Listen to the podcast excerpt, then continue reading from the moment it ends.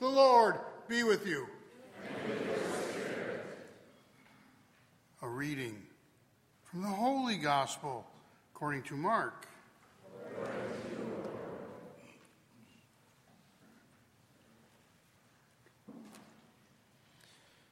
At that time, John said to Jesus, Teacher, we saw someone driving out demons in your name, and we tried to prevent him because he does not follow us.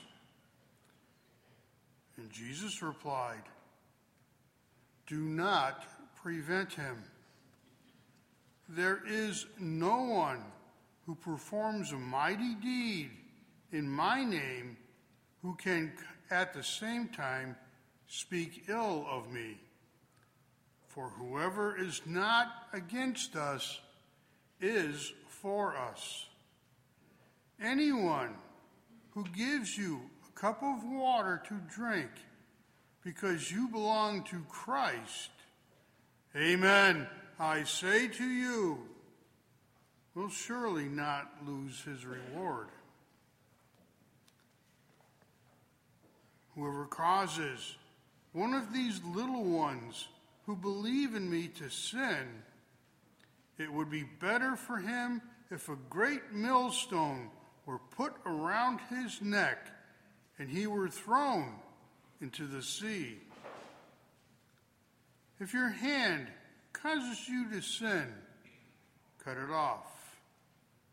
It is better for you to enter into a life maimed than with two hands to go to Gehenna and to the unquenchable fire. And if your foot causes you to sin, cut it off. It is better for you to enter a life crippled than with two feet to be thrown into Gehenna. And if your eyes cause you to sin, pluck it out.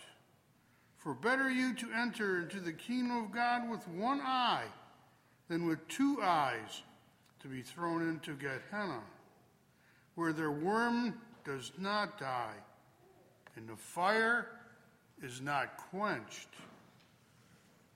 The Gospel of the Lord.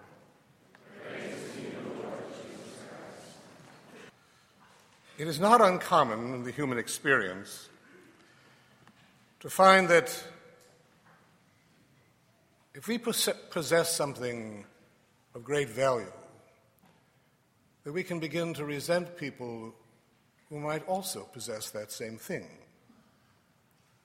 We would like to think of ourselves as being somewhat exclusive.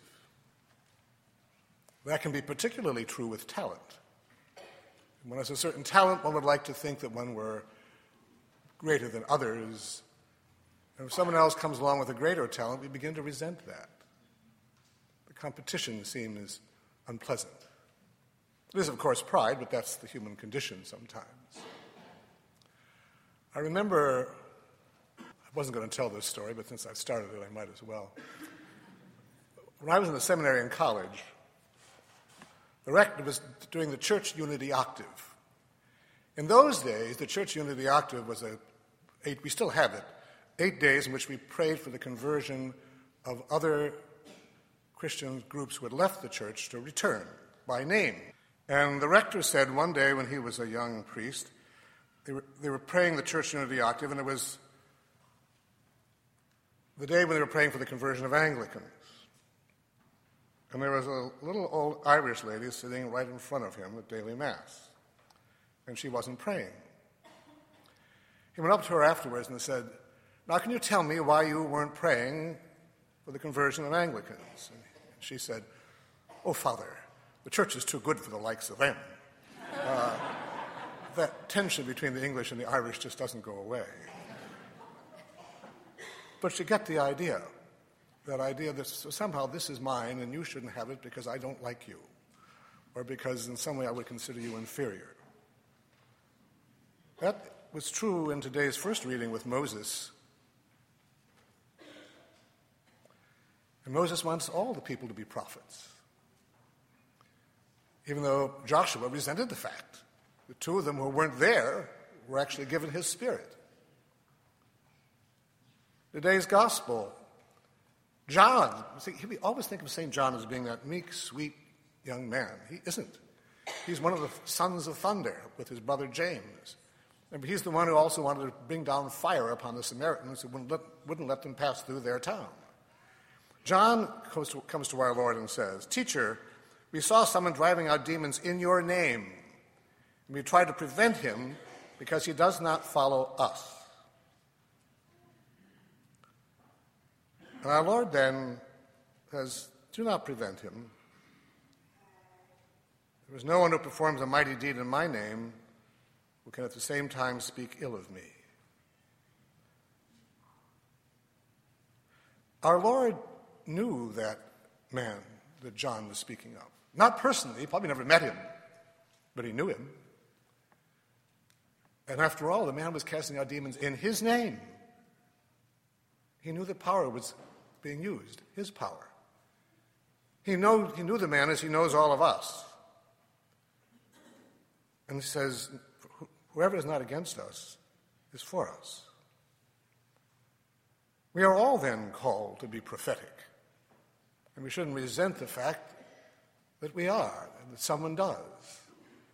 I think sometimes we're a little afraid to be, and we resent those who aren't.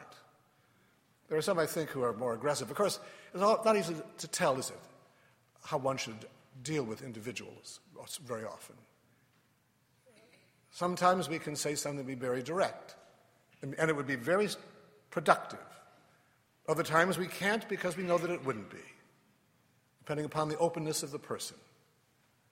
That's a difficult decision to make sometimes. I know sometimes when I'm out, there'll be somebody who'll want to speak to me about the church, and I always have to think, now, how do I approach this person? Directly, or do I approach them indirectly? Remember what St. Francis said um, we must preach the gospel always, sometimes even using words, but we can always preach it. And we must be able to do that. But our Lord then goes on in this gospel.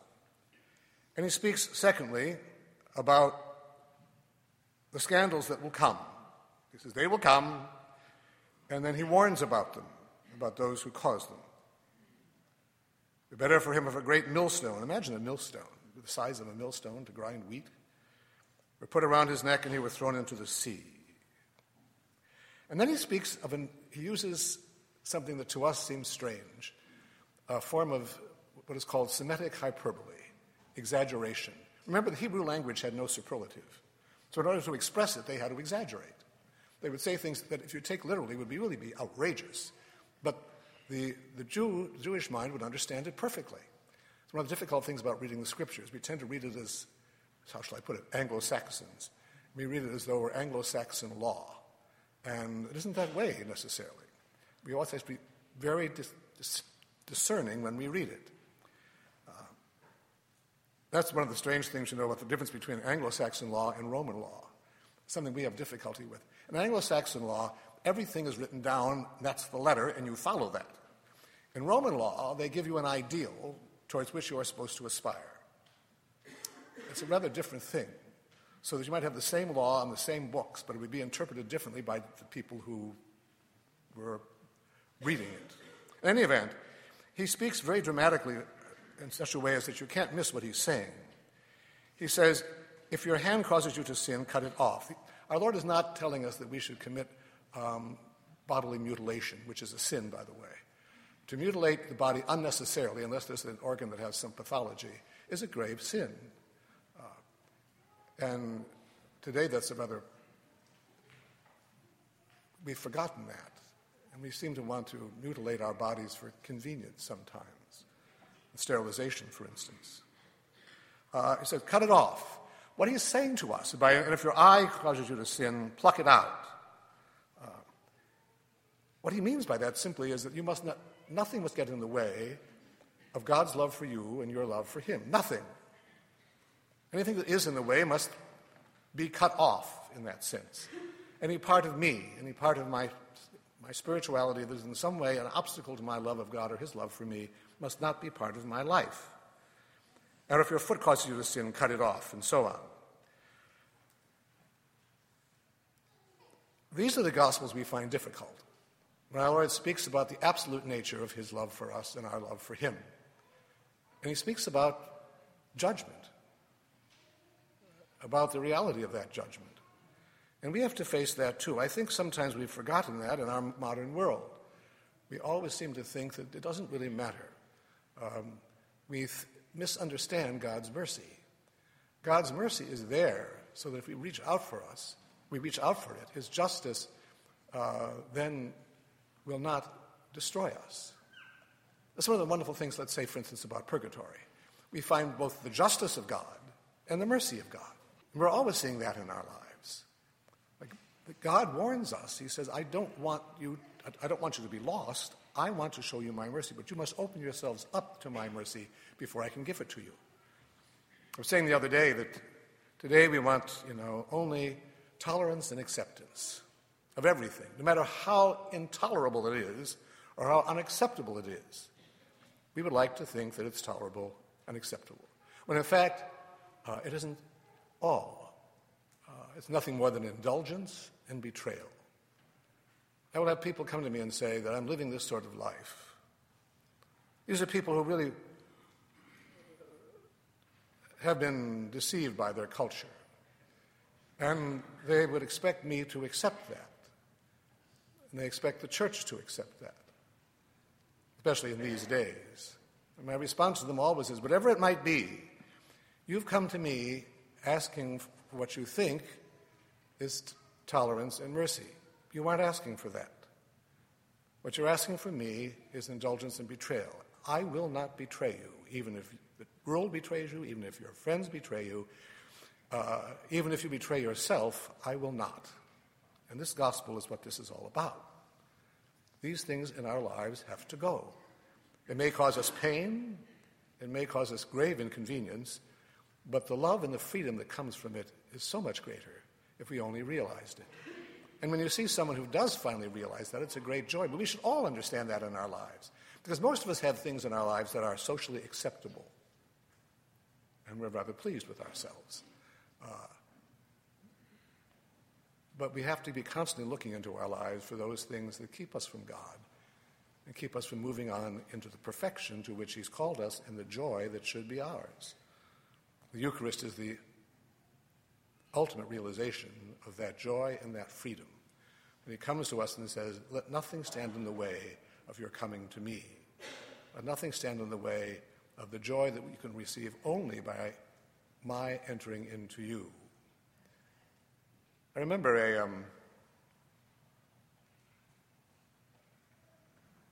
poet by the name of Sir Philip Sidney. I think he came somewhere between Chaucer and Shakespeare, which is a long gap, I think. But he, he said, if I can recall it, he said, Leave me, O love, which reaches but to dust. And thou, my mind, aspire to higher things. Grow rich in that which never takes on rust. Faded things, but faded pleasure brings. Then farewell, world. Thy uttermost I see. Eternal love maintain thy life in me. Let us pray. Almighty Father, we come before you as the people redeemed by the cross of your Son, trusting in your love and mercy for the church throughout the world, that her members will always be visible signs of the power of God working through her, and particularly through the Eucharist for the strengthening and healing of the church in our own country. We pray to the Lord. for our nation and all nations of the world, they will listen to the prophets among them. We pray to the Lord. For all those who are sick and suffering, for those who are dying, for those who are confused or depressed, that they may know the healing power of God for those who are greatly tempted, for those who have lost faith, we pray to the Lord. For greater respect for human life, especially in the womb and at the end, we pray to the Lord. Lord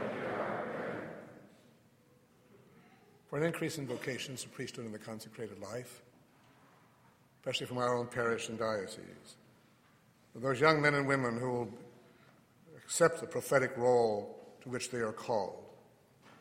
For a greater reverence for the prophetic nature of marriage and the single life, we pray to the Lord.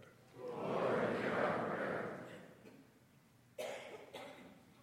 for our bishop, priests, deacons, and seminarians, and for the American hierarchy. During these difficult times, they may first of all become holy themselves and then proclaim the kingdom of God. We pray to the Lord. Lord for the souls of all the faithful departed, especially our relatives, friends, and benefactors, for all who have died in the battlefield, all victims of violence, terrorism, and natural disaster. Eternal rest grant unto them, O Lord. May they rest in peace. May their souls and the souls of all the faithful departed. For those who suffer from scandal and those who have caused it, we pray to the Lord. Lord and finally, for all of us here, that our lives will reflect the great gifts that we have received, particularly the gift of the sacraments, we pray to the Lord. Lord we now join our prayers to those of the Queen of Prophets as we sing.